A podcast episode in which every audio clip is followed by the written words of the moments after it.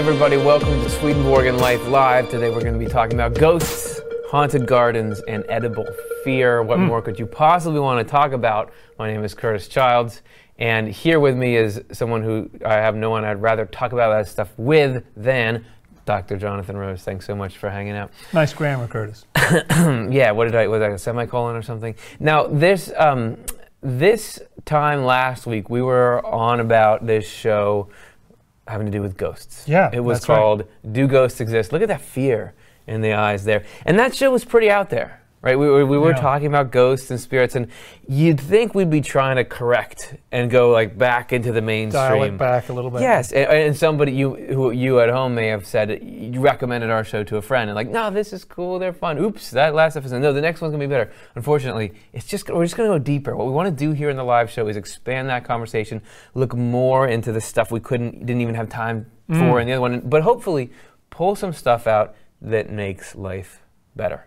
Yeah. that's the whole point, right? That's, that's it. and we're going to do it in with a, with a sense of order. We're going to first we're going to do the our standard icebreaker. We're going to ask you guys a question, get your live response, and at the end we'll show it. We'll answer the same question just because fair is fair. Seems fair. And then we're going to hear more about Swedenborg's encounters with ghosts and spirits. Mm. And he doesn't, of course, call them ghosts, but but it matches up. And every time you hear about a Swedenborg encounter, you learn something about what do you want to call it? Metaphysics. There's Mm-hmm. always a, a, some kind of lesson about the world that he saw That's right. In there. And then we're going to hear from a couple of guests on this topic. We're going to respond to some live questions in a Q&A with the audience.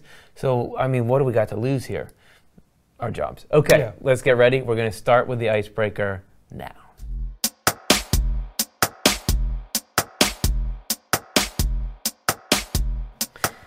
What's the point of the icebreaker? I'd say overall it's just to avoid any awkward silences. Mm. And to have you at home in the chat room not have those same kind of silences. We want you typing it in. We're going to be compiling those as we sit.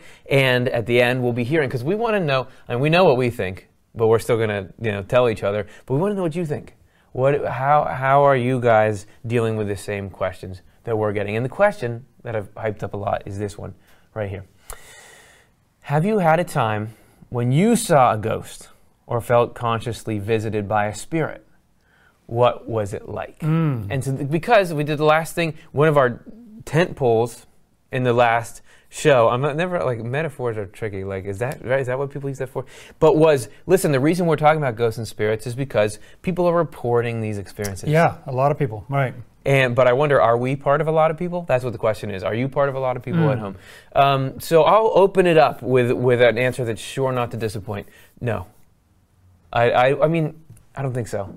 I don't think that I've I've never had like a full on I'm seeing a being and there's some stuff that was a little, little close. There was one time I don't know why I was looking into the kitchen and uh, this was uh, you know many years ago and I was like what is that? Is that what? And I was like, it turned out to be nothing, but it was uh, vivid enough that I still. Aha. And I've had stuff like Did you get goosebumps or anything? Like, oh yeah, I, mean, I had all that stuff, Yeah. man. Um, it was pretty great. Uh, but I also had the other side, like the like vivid dreams, where you know somebody that I cared about who had died. I, I talk with them, or people that I know, and that's sort of the other side of it. But I certainly haven't had the kind of stuff we're talking about on this program. So Mm. there, I said it. I'm just, hey man, I'm an armchair expert on this kind of stuff. Expert. Oh, what about your, you? your humility is admirable.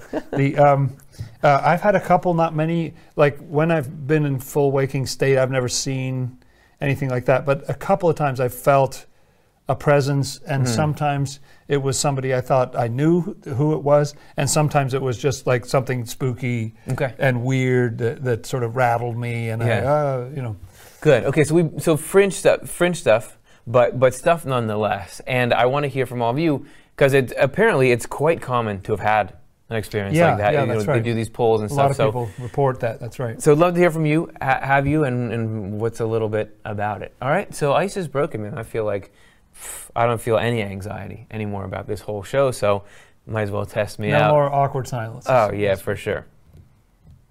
Okay, let's go to part two.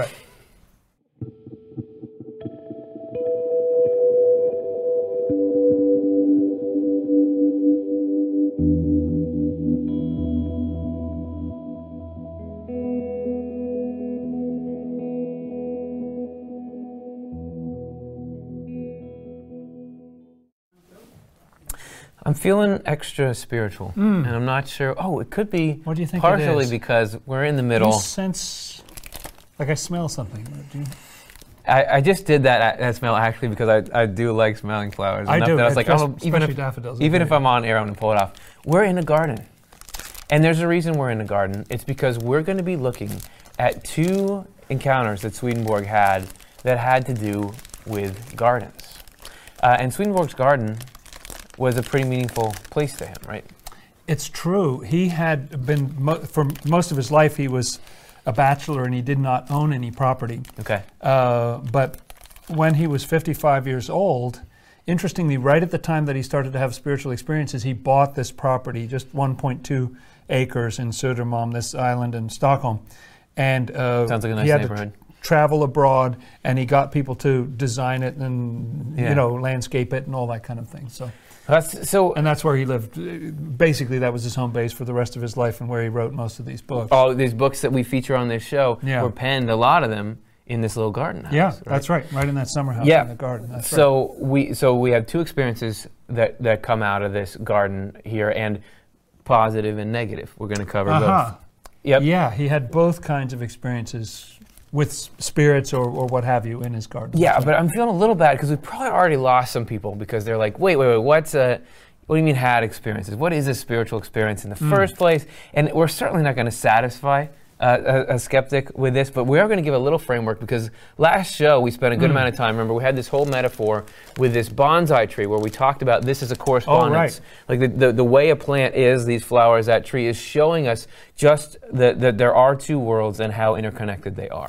Yeah, they connect right there at the ground level, don't they? So the Yeah. analogy was that spiritual things are up, up above there, Yeah. and then earthly things below, including our own mind, our body, this world, and so on. But they're connected to each other. And and so the top has to stand on that root. They're, Yeah. they're connected. and so intimately you know they're, they're exchanging things all the time and they're they're almost part of a single you know functioning system and Yeah. it's it's not just though these two levels of reality it's also the the people in them right They're populated. That's right. So the upper levels there'd be angels, and then in the middle spirits, and Yeah. then there are people down here, and we're all connected through these correspondences that Swedenborg talks about. with this much uh, interplay and interchange happening between the worlds sometimes there's uh, a connect well there's constantly a connection through thoughts and feelings i mean swedenborg's model Right. of consciousness asserts that everything that goes on in our minds is influence is, is really us communicating with the spiritual world that's sort of the basis the subconscious if you will That's right. Whether they know it or not, whether we know it or not, there is a communication that Swedenborg found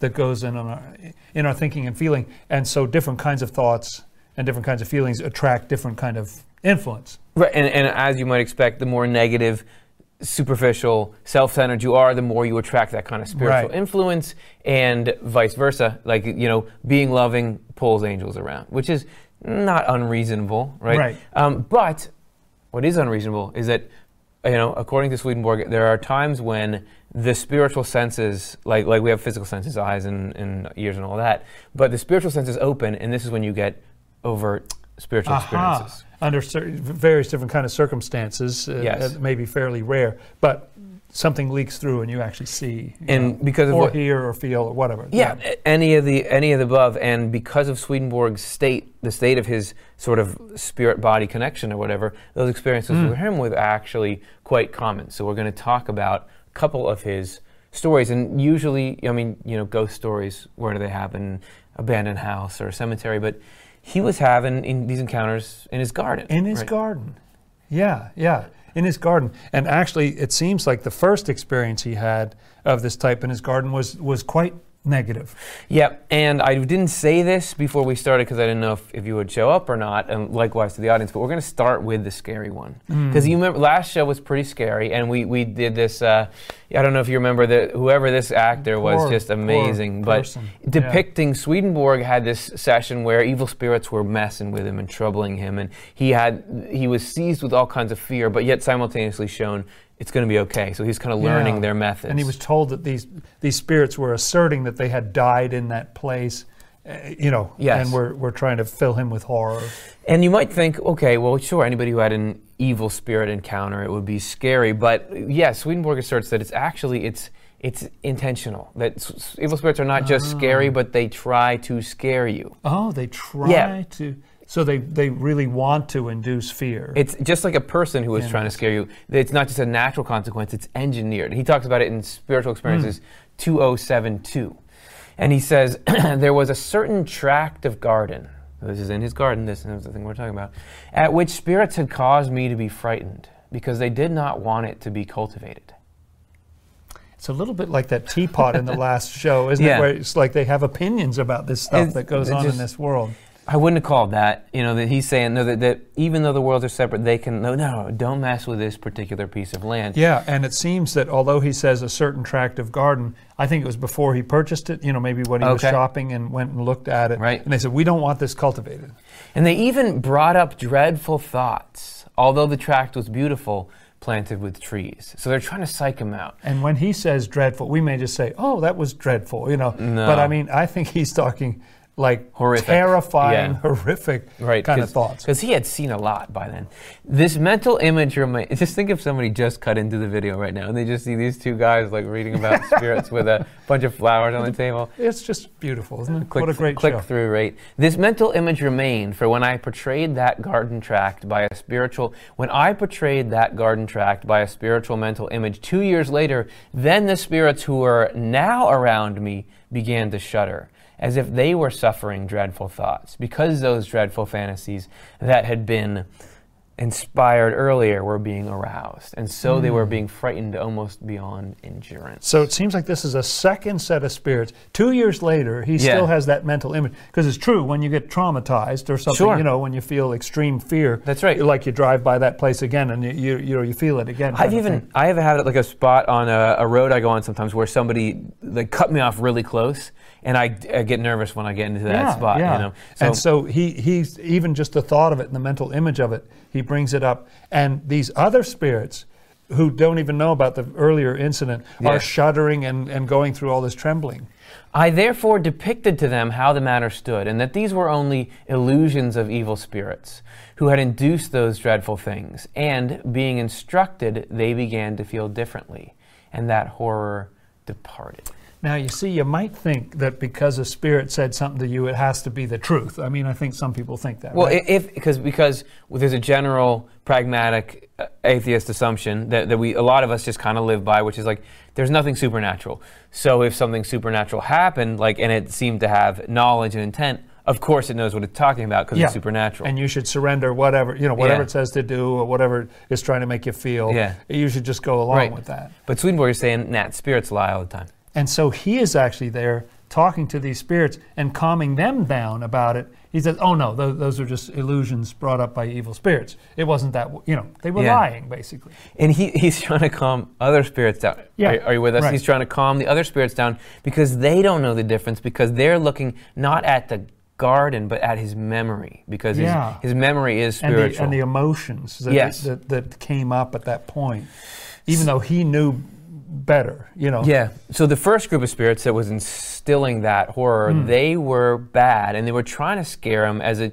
as a tool to manipulate him, right? Right. But um, I, and they seem to have that goal of like we don't want this place cultivated Yeah. we don't want this place getting all you know i mean it was like this before let's Yeah. say and and swedenborg's envisioning this and they say i don't, I don't want that uh, this i can deal with Yeah. this i love i, I don't want that they don't want like maybe the peace of mind that was going to bring, or they just don't like the essence of it, or they knew he was going to write all they had some premonition that he was going to call them out Yeah. because what did he write he wrote Yeah. about them right and that someday it would lead to an internet show where I have the flowers on the desk, you know? And so they're like, Yeah, wait, for the good of art, please stop. Um, but, and this may seem like it's, it's an unnecessary or frivolous question, but what is that the only reason why evil spirits try to be scary? I mean, what, why? I mean, you could guess someone what who's. do they get out of it right? Exactly. Like, like Yeah. is it just for kicks, or is there something more uh, d- um, directional? like a schoolyard bully who just because i'm bigger than you i Yeah. can you know or something like that well, no i think it's more right Yeah, I mean, you know, it's great when I pose a question I know I'm going to be able to answer. Good. Because we're going to dive in here a little bit to, to revisit a buddy of ours who's named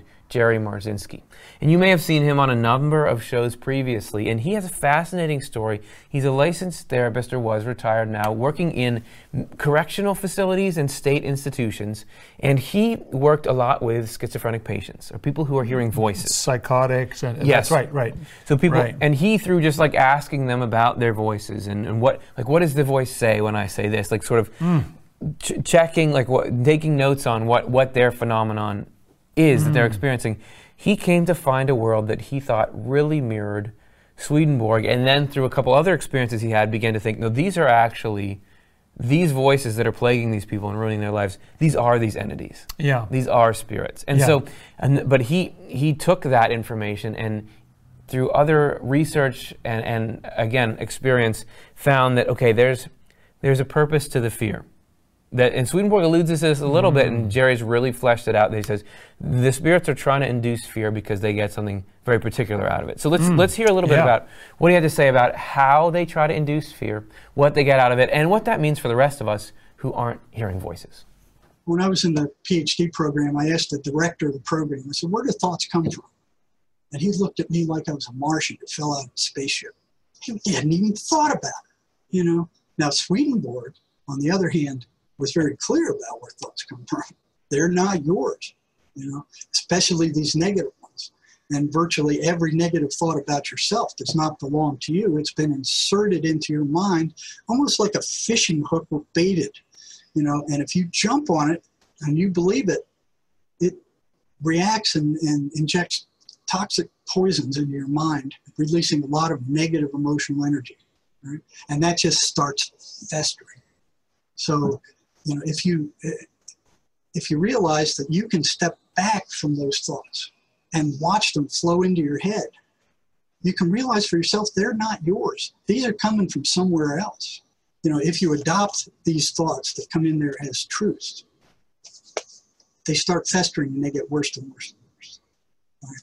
And and they, you know, depending on how badly abused and the history of the patient, they they go from thoughts like we may have to, I mean, nightmarish thoughts that are, are beyond belief. I mean, they might start off saying, you know, you're stupid, you're worthless, nobody cares about you. People are talking behind your back. They're, they're, they're plotting against you. Nobody likes you. I mean, these are the, the starters that they, it's almost like priming the engine. If you bite that, then all of a sudden, you know, people are plotting against you.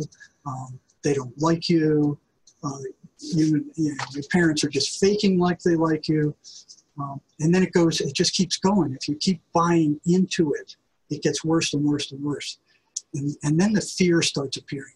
So it, it's like false evidence appearing real. What they can do is skew your perception to where when something happens in the environment, you interpret that in the most negative way possible, in the most fearful way possible. So you're sitting at home at night and you hear a noise outside. You know, it's not just a noise outside. Suddenly it's somebody stalking you and they're going to break in and they're going to kill you. The, the more control they gain, the more horrible the hallucinations become. So as it progresses, especially if these guys are off meds, they'll see stuff like blood dripping from the walls, three-dimensional shadows walking around the rooms at night with, with it's either lime green eyes or red eyes. And they can walk through walls, monsters appearing in their room. Um, uh, picture images of, of somebody going to kill them. Um, one schizophrenic, several schizophrenic mothers said uh, the voices were telling them they didn't do what they told them to, they would murder their children. And that generated a lot of negative emotional energy from these guys. But it appeared that overall, what these things were doing were trying to create as much fear, anxiety, and negative emotion as possible. Um, and, and at that point, I wasn't quite sure why. But I noticed that prisoners were telling me that when the voices appeared, their energy levels would drop down to almost nothing. You know, and it was consistent. Every time the voices appeared, their energy levels dropped. Some of them even said, I can feel my energy leaving.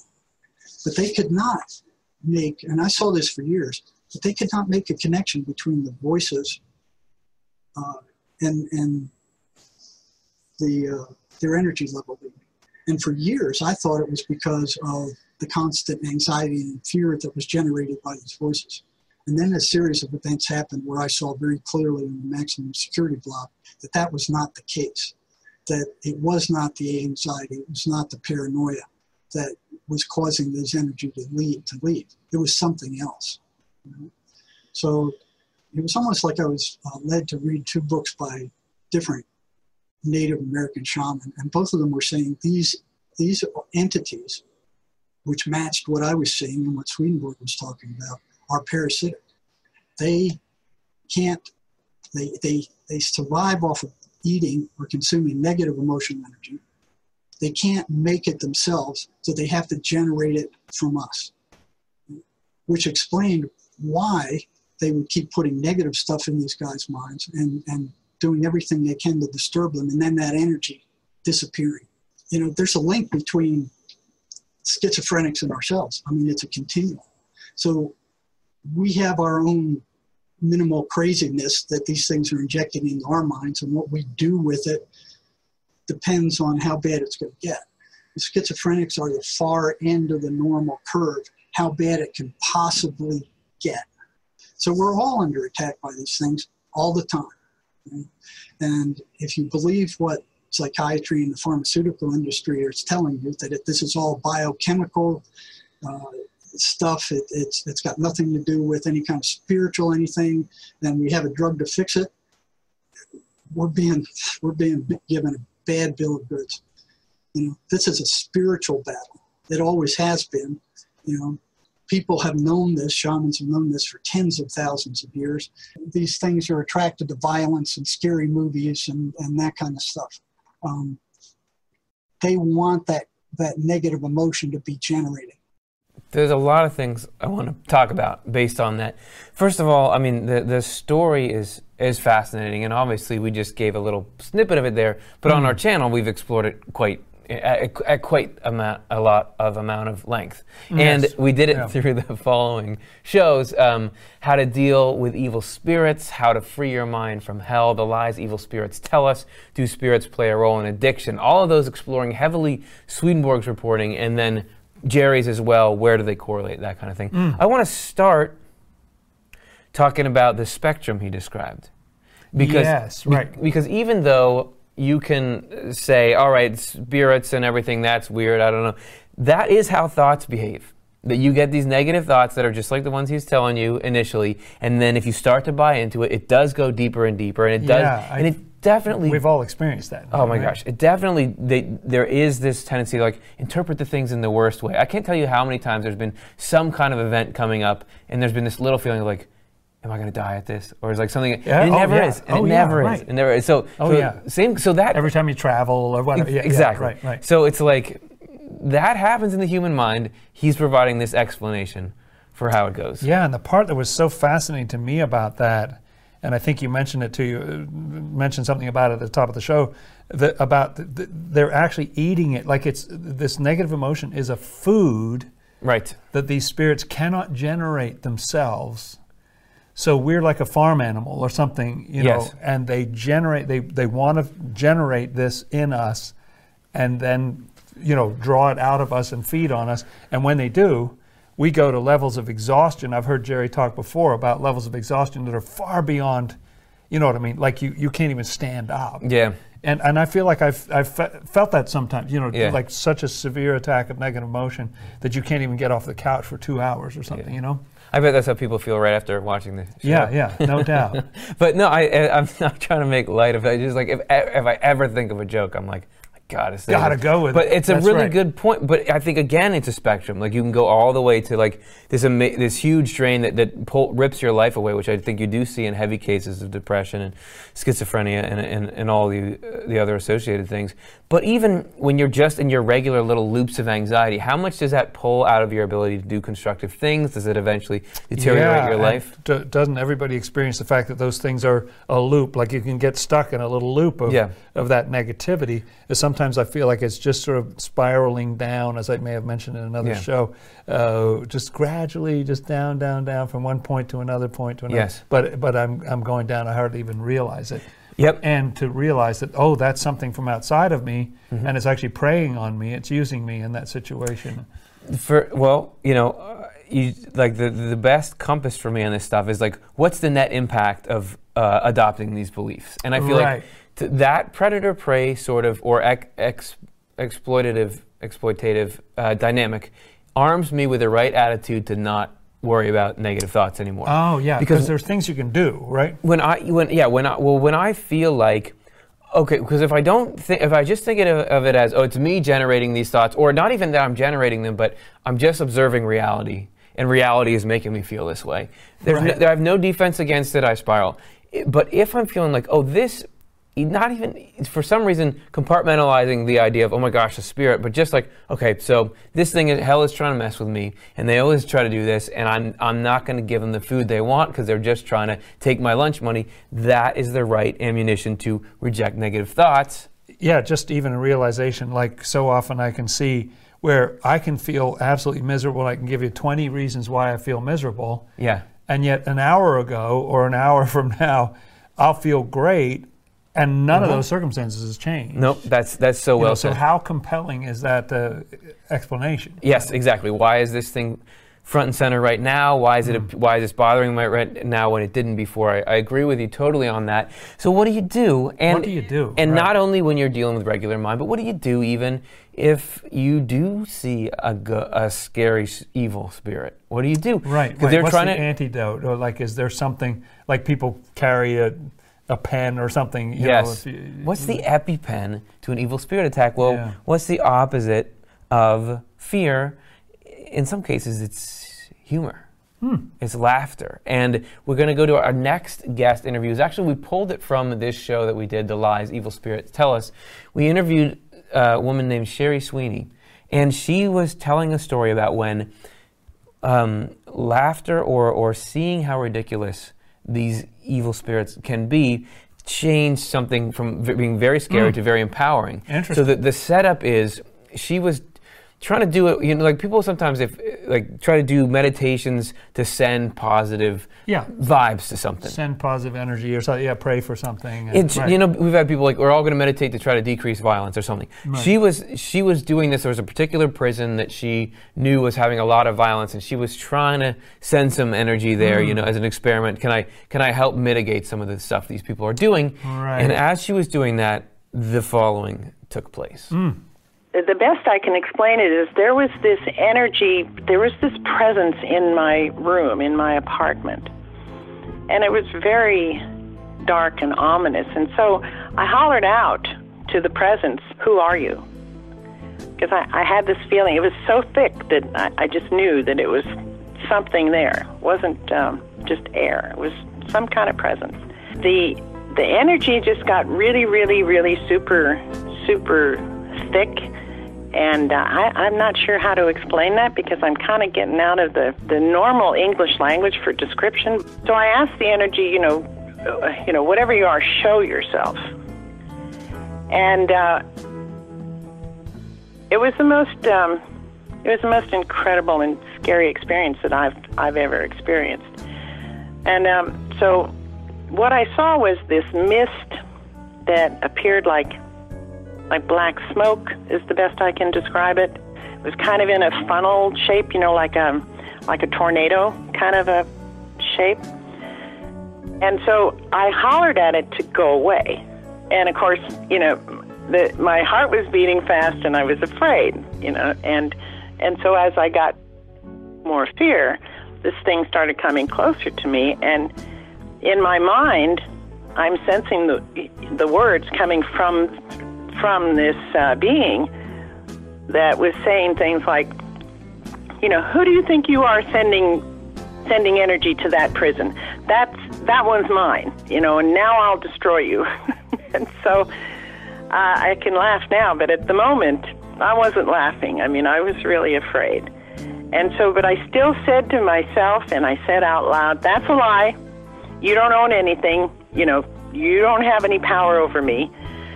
But I, I, you know, I was just saying the words. The, feeling wasn't true because I was still afraid. And so, the the internal dialogue with me and this entity kind of continued on for a little bit, and the dark entity was saying to me, "Oh, really? You know, it's you that's powerless. Um, you know, it's you that lives in fear and confusion. Um, you know, you're the one that dumped your children, which was a lie. Uh, you know, you're you've got really stupid ideas, and you can't solve anything, much less us. And then I, I said, you know, that's a lie. You have no power over me. Um, you're not welcome here. And so finally, um, things were starting to gel in my own mind in in the midst of this fear, and the fear was kind of starting to subside a little bit because the entity wasn't actually physically attacking me, and it was just there, and um, the entity went on to tell me, you know, you're stupid, you don't know anything at all, you're just confused, you know, stay away from the prison and all. I'll even help you get smart and confident and popular. Well, then, then I knew. I mean, I knew this this guy, this this entity, is um, telling all kinds of lies. It's manipulating me. How he said that, or how it said that, um, somehow struck my funny bone. You know, I'm a Monty Python fan, so I I kind of like, I enjoy the the weird kind of insane comedy that they put on. So it struck me in that fashion, and I laughed out loud. I mean, I just I laughed. And when I did that, all my fear disappeared. And um, and when I, you know, I, I even said, um, you know, very funny. You're an idiot. You're wasting your time here. What a moron you think you you are to have any control over me. And I laughed again. Well, then that cloud disappeared. I mean, it just poof vanished. And uh, so that gave me a greater understanding of how to deal with these things. And I started thinking of the biblical phrase that goes something like, Greater is he that's in me than he that's in the world. I'm not a religious person, but I had done a lot of studies in the Bible. And uh, so that just popped into my head. And um, when that happened, next thing I sensed was, the, you know, of me saying to the presence, I send you love. I have no idea why I said that, but it worked. And that entity vanished instantly.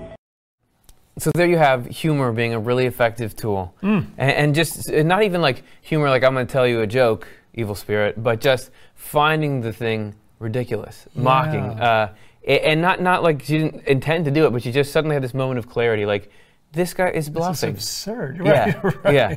And and so you see there, and it's interesting that she says, "I'm not a religious person, but this Bible because thing popped yeah, into my head right. because you do get it does seem like biblical stuff." Not, not exclusively biblical stuff, but that does have some power. Uh, uh, there are a lot of people that report the name of Jesus Christ. Yep. Helps out. Also, the 23rd Psalm a lot, song. a lot of people right. will say repeating that almost like a mantra mm-hmm. has a great effect on there. And um, you know, we're spending a lot of time with talking about this scary stuff, but it's because we're trying to help out. You know, if you are having experiences, we're trying to help. But if you're just struggling with the thought side, like the rest of us, we can right. apply these same techniques. You can laugh right. at the train of thought that tries to convince you that you're worthless and life is hopeless, and and can realize that it's has an agenda. Like it was and so amazing it. in that yep, story yep. That the being who was talking to her had a stake in the prison being a, a miserable place. That's and so you yeah. have no right to interfere here. You know. That's the missing ingredient because mm. if you the, the, the, the, I feel like the thing Swedenborg taught me that's been the most powerful crowbar in my mind is this idea of stuff has an agenda. Yeah. Because without it, if you don't know, and that's just like how it would be in life, if something came up to you and was messing with you, but you didn't understand, oh, they're trying to steal my wallet. If you don't understand the motive, you don't know why you, you should get push fooled back. By, yeah, that's right. So we, we mm. have a couple of more uh, pieces of video that might be helpful to you. We did a short video called How to Detach from Fear, mm. which is a way to calm the fear down since fear is this leverage point. And also, about 450 years ago, I did a, a little speech here I watched it. I, I look quite different in it. The, called The Fear Eater Why Life Isn't as Fun as It Should Be. And it was based on some of this Jerry Marzinsky Swedenborg stuff that I've been finding out. Mm. But that said, let's get out of the negative. Let's go. Let's so find something happy. Yeah, it was all negative. All triggered by Swedenborg. Yes. And scary spirits in the garden trying to persuade him not to cultivate it. Exactly. Which is kind of like hey, don't clean up the prison or something, right? Exactly, exactly. Yeah. Hmm. Don't clean it up. But that's not how it was supposed to be with this spiritual and physical world. Right. That tree we're showing, it was supposed to be a happy, functional tree. And we're going to Hmm. go now to a couple of quotes that Swedenborg gave about positive gardening related spiritual experiences. So this is the first one from Spiritual Experiences 4399.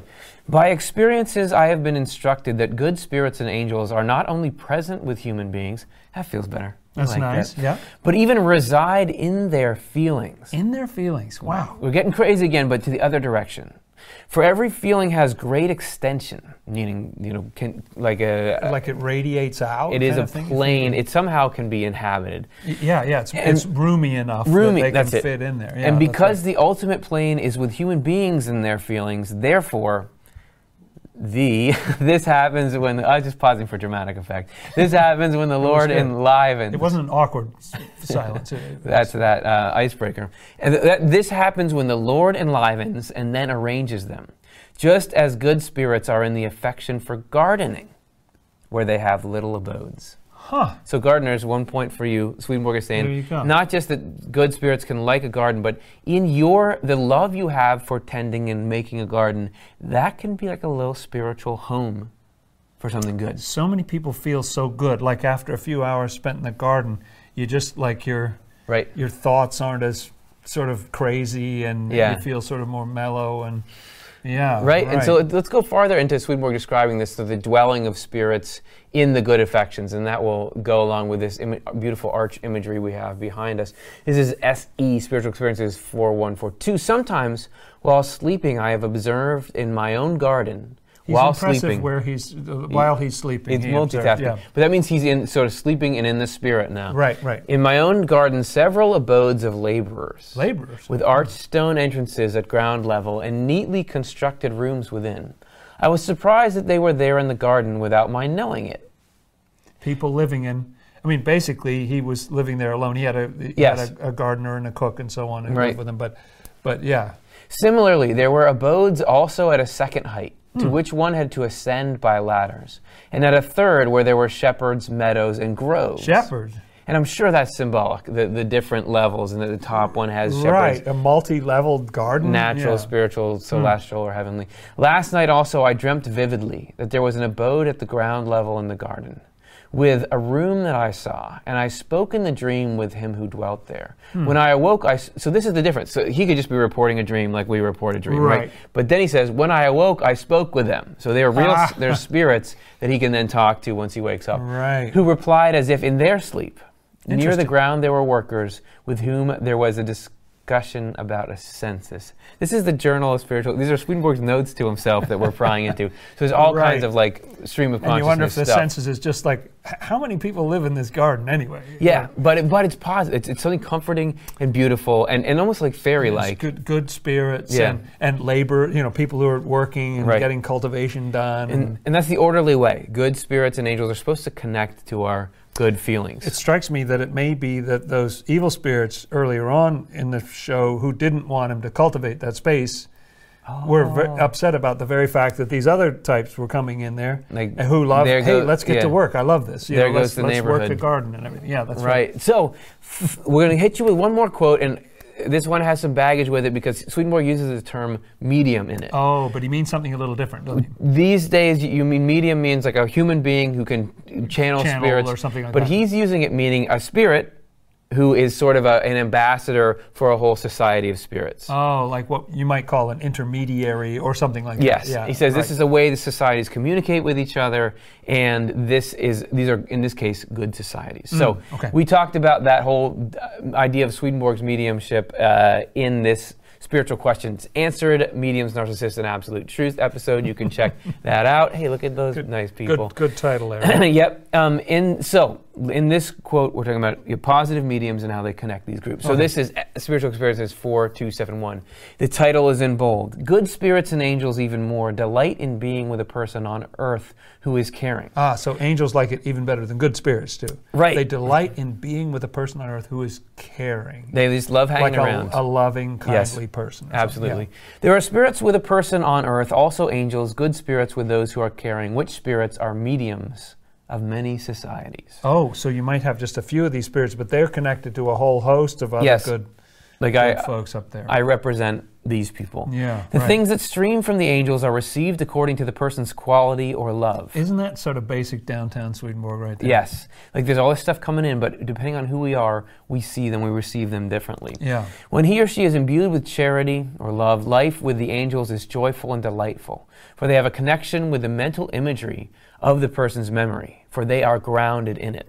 Yeah, there was something about that in the Ghost Show too, about connecting with Swedenborg's mental imagery of Yep. objects in his room and so on. Yep. That seems to be a point of connection. So I see the flower, and then there's a mental image about the flower, Yes. and then somebody's connecting with that mental image. And in this sense, in a good way, this is a, a connection you very yes, much want to have. Right, that's right. Therefore, angels and spirits can have a joyful life there. It is different Mm-hmm. with an evil person because the receiving vessels are contrary, into which good things can indeed flow through the angels, but are corrupted, so that they cannot stay there on account of the repugnances that are sensed. Well, it'd be nice to be that kind of garden Yeah. where the evil spirits don't want to be Yeah. because it's, it's, it's repugnant, you know. Yeah, there you go. So you can cultivate the garden of your mind, and get the right kind of spirits and angels to move in, and life is good. So the takeaway is Mm. that it's not as scary as you think. The evil stuff is the, the evil spirits aren't as powerful as they are. The concepts that's that are terrorizing you are there false. are tools that you can use. That's right. and there's good out there too, and more more good than bad in the end. Mm-hmm. All right, so hope that was the weirdest section maybe we've ever done of Yeah, it any show. Yep. If you take it all in composite, so hopefully you got some questions from that. If so, you're in luck because we're going to do Or our at least live. enjoyed the flowers or something. But We're going to do our live Q and A right now.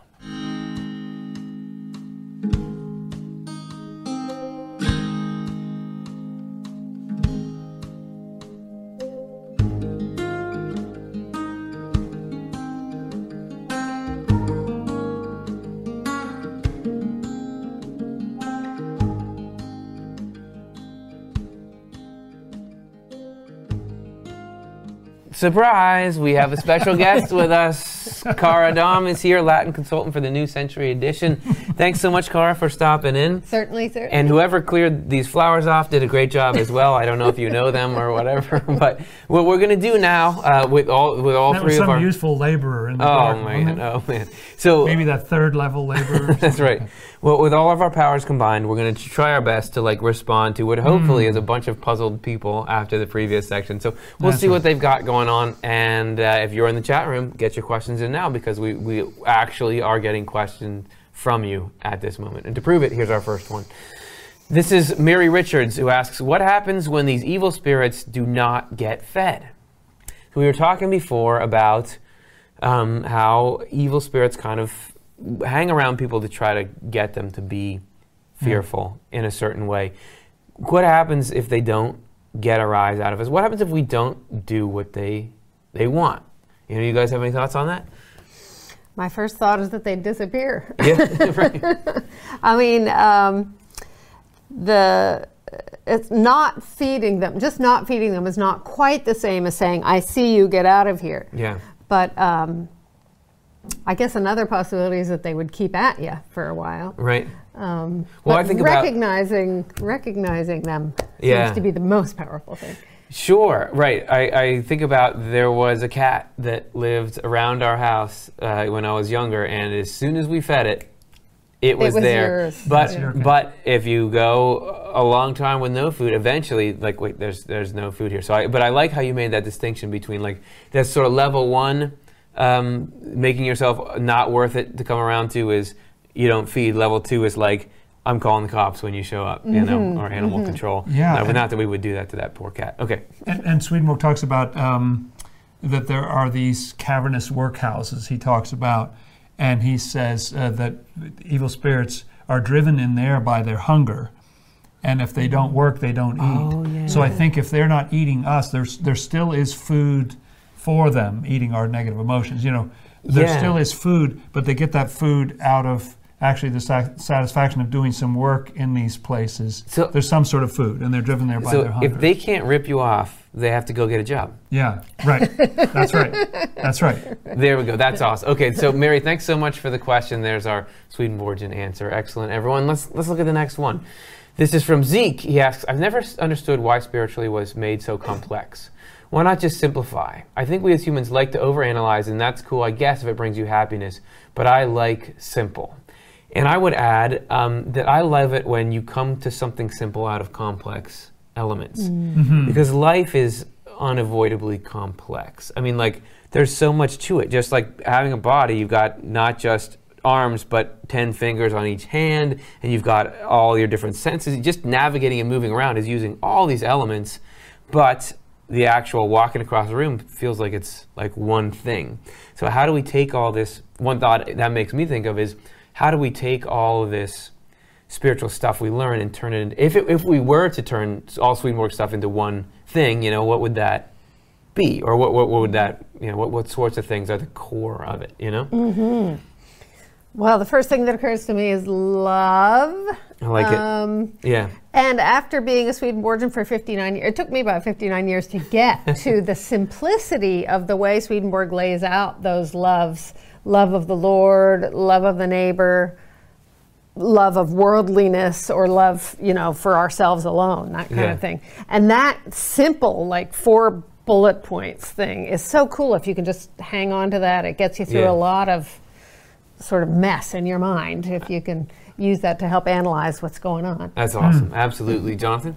Well, I have a weird analogy, uh, which is that um, in music, in the high notes, uh, you can play a lot of notes together. You can make all these complicated chords with flat ninths and a, you know and all these complicated. I'll take your word this and for it, stuff yeah. like that. but in the in the left hand on a piano or the low notes, you can't do chords. You can't play notes that are close together. Hmm. Basically, you just play one root note. Okay. I think that image of the high notes is like truth. I think truth is complex. Yeah. I think it has many, many different facets and it really covers all of reality. But I think love is very simple. And and it's like those notes in the left hand. You know, just no, there's just one note. There's just one bass note. Yeah. Most of the time, bass players are just playing one note, you know. Yeah. And, and they shift to a different note with a different chord, but it's like that one root that holds everything together. And so I think love is the simplicity, as Cara so eloquently said. You know, it, it that's when you move. f- We start out in truth for a long time, but when you get to love, mm. it, it gets simple. And I, I've been thinking lately about how love is the same. I think for everybody on under all circumstances. You know what I mean? There's a similarity Right. of love. It's a unifying thing. Mm. Yeah. Oh, and I think about so yeah, the, the Swedenborg path is got all these all these like facts in it or, or thoughts or ideas, but trying to like some of them don't seem like how do you live by that. But try, and trying to keep them all in your mind at once seems to me impossible. I do agree that car like like you said, car grab onto like one or something that is this is really livable, and then I find if I just load my mind with the other ones, like the stuff we've been talking about in this show about the nature of how evil spirits behave, mm. you know, it when I, I know that okay, the basic principle, and in the right situation, sometimes these little ones will just I'll remember them, and that just gives me this extra leverage. It's like the pulling is the love, but this all this true stuff is where you put your fingers to get the maximum grip or something like that. Yeah, and that biblical phrase, yay, yay, nay, nay, you know, Mm-hmm. uh, which I think really at heart, that's what we're talking about tonight, Yeah. is like, hey, if something's coming into your presence and trying to terrify you or beating you up in your thoughts or whatever it is, nay, nay, you know, if it's something loving and constructive or whatever, yay, yay. And that, Yeah. that's really all you need to know. It, it becomes that simple. Very good. All right, cool.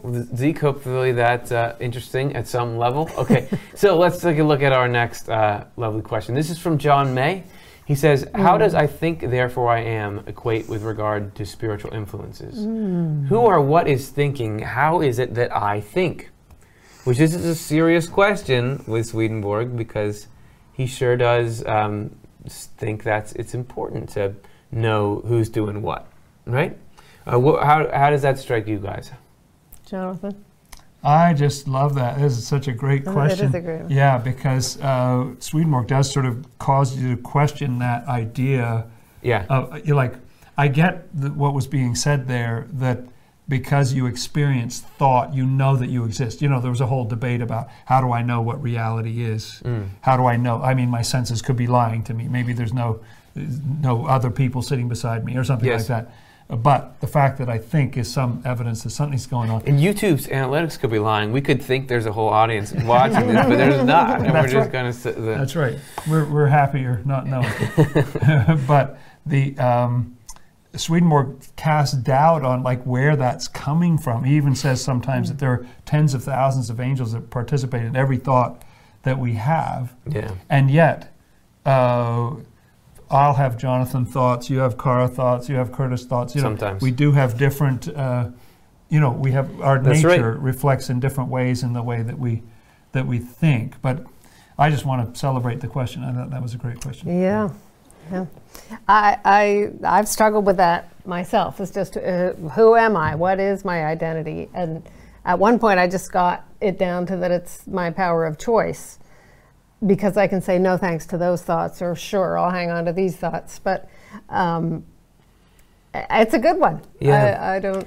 Well, so it's it's this interesting um, dynamic where Swedenborg is both saying like there's a lot less self than we think there is, but on the other hand, everybody he, he stresses over and over everybody's unique and you can never have two people who are the same No. to eternity. That's so right. you think about the con- so if we're all unique, we think of how many unique parts we must have in order for there to be currently 6 billion people, no, 8 billion people on the planet, and none of them are the same. So it can't just be a human being that has four characteristics because Right. then they don't. So how many do we have? But the fact that we're not the same as anybody who's ever been in history, you know, our spirit, and then everyone who's yet to come, so that we must be infinitely complexly unique, right? So Right. it's this it's this weird and and that even though he makes this other astonishing claim that the more angelic you become, the more individual you feel. Even though you know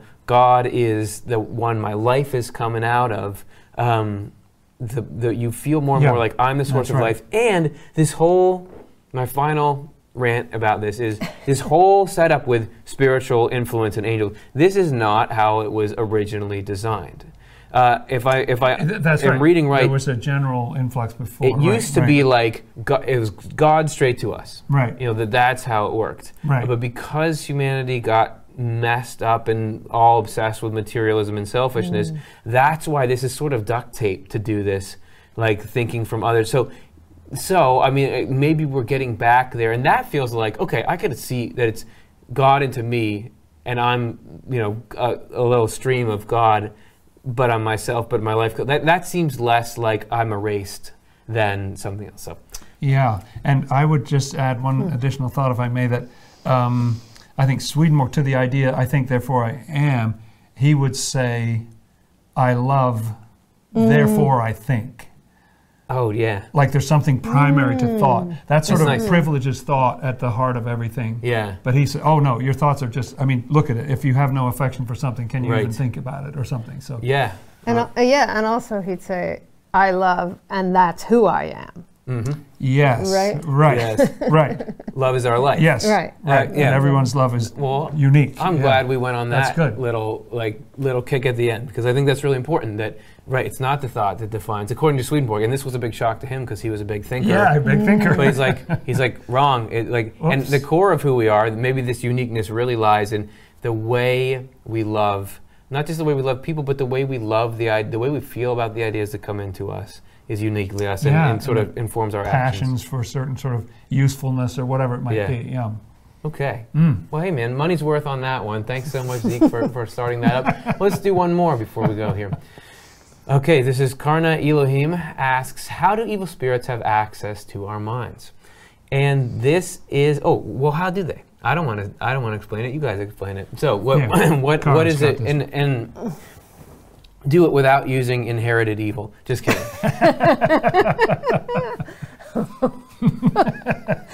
Um, somebody else got to kick this one off. Sorry, guys. Sure. No, I well, I I was dr- so. I guess the reason I say inherited evil is th- there's a couple ways you could take this.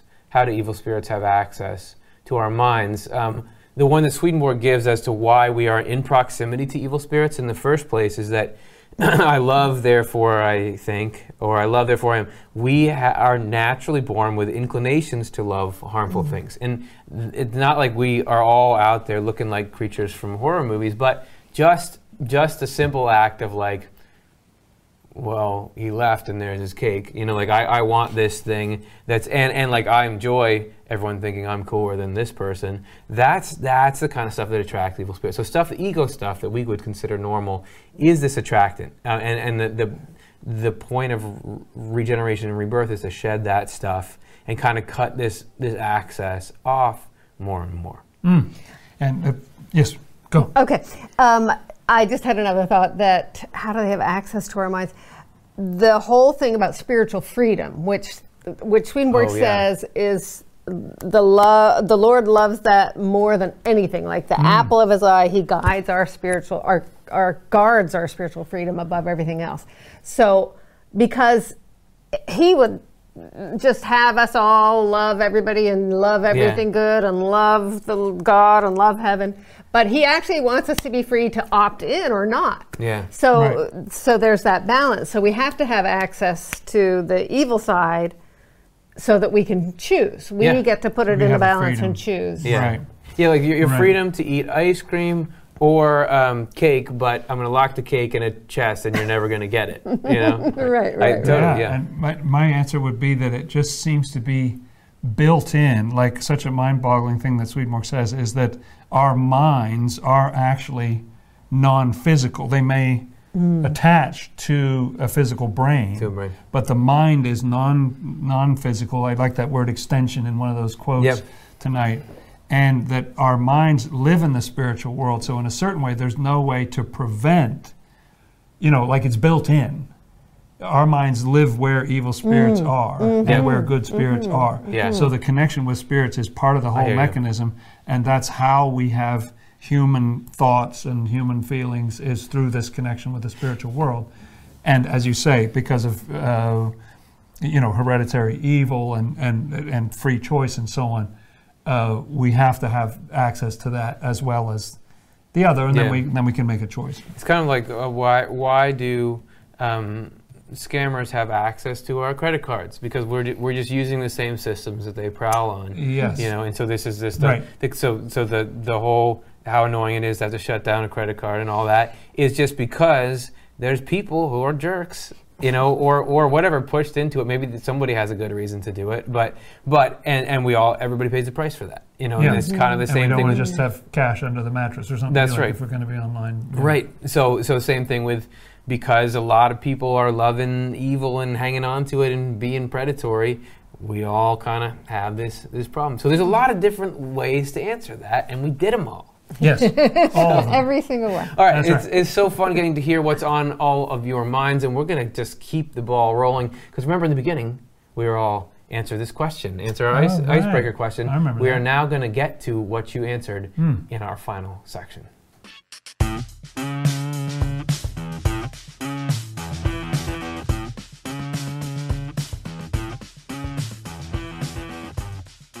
All right, so we got to. I mean, we, we, we have made a solemn promise that we would hear what, what everybody had to say. So let's let's see. The question again, in case everybody forgot it, is: Have you had a time when you saw a ghost or felt consciously visited by a spirit? What was it like? Hmm. And so I gave a sort of a lame answer to it, but let's see what everybody else gave. This is the results are in. Okay, so looks like we got some stories. A few days after my beloved sister died, I was alone at home in the bath and heard seven loud knocks from the basement. Wow. And I wonder if that's, that number That's a had good one. significance. Oh, Yeah. yes, it cannot be mistaken for anything else. It is a shiver coming from deep inside. That's a good way to put it.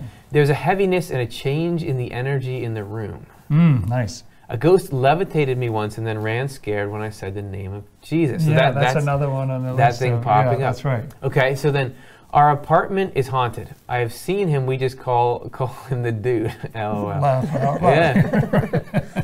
What's up, the dude? The dude abides. A year a year after my mom died, I felt her hug me on my birthday. Oh, and I think that's that's that's common to, to like yeah, you, somebody you love, you feel. And them for a interesting how it'll be an anniversary. Like like they've got Yeah. a calendar up there. or That's something. right. That's right. Yeah, or, or that you're thinking about him more. And that, I don't know. Yeah. Mm. Yeah. Sometimes I have that feeling I am being watched. Then I try to see with my eyes. Right. So you get yeah, this. Wait, that's something's right. going yeah, on. Yeah. So that's that sort of tingly feeling, like what's what's up? Yep. Got a visit from my daughter in a dream.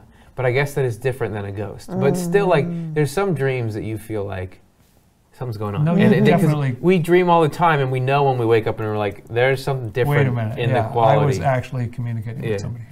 Um, no ghosts or aliens, but I'm open to both. okay, so there's an advertisement. Um, I do always hope that I see a UFO. When I, I don't feel, I don't think I've ever seen one. When I'm driving this night, there's always a part of me that's like, come on, let's just see like Come a really blatant. Is that one right there? UFO? Yep, yep. I heard a hello in my left ear. Turned around and no one was there. I left the house. Wow. yep. Uh, Interesting. saw my grandfather in a dream. It was so real and calm and lucid. Cool. Felt it, never I like spooky. that word calm there. That's yep, good. it's not all bad. No, you know. no. Felt it, never spooky. Bed squeaks as if someone is sitting on it, or floors will creak. That's right. I was visited by spirits. I had contact and conversation. That's why Swedenborg is important for me. So I understand that I am not going nuts. That's right. I feel acceptance and love of this worldview. Amen. So Great. if it's the truth, you know, like uh, you know, isn't all of what we're discovering in life is like people need to have their experiences heard of all kinds, and people That's need right. to be. If something's true, they need to be validated. Yeah. So the next thing, I was staying at a relative's house in South Carolina. It was an old Confederate mansion. I was Mm. particularly upset about something and had been crying. Then I saw this green orb, and it comforted me. Interesting. Yeah. Yes, sometimes they, sp- and you'd think an orb would be scary, but something that, you know, it can have a very particular feeling. Calming Energy, feeling. Yeah, then the feeling is such a crucial piece of it. Yes, sometimes they speak directly in our ears. I heard, I don't like you. Hmm. I was like, hmm, that was not me. But I was not scared.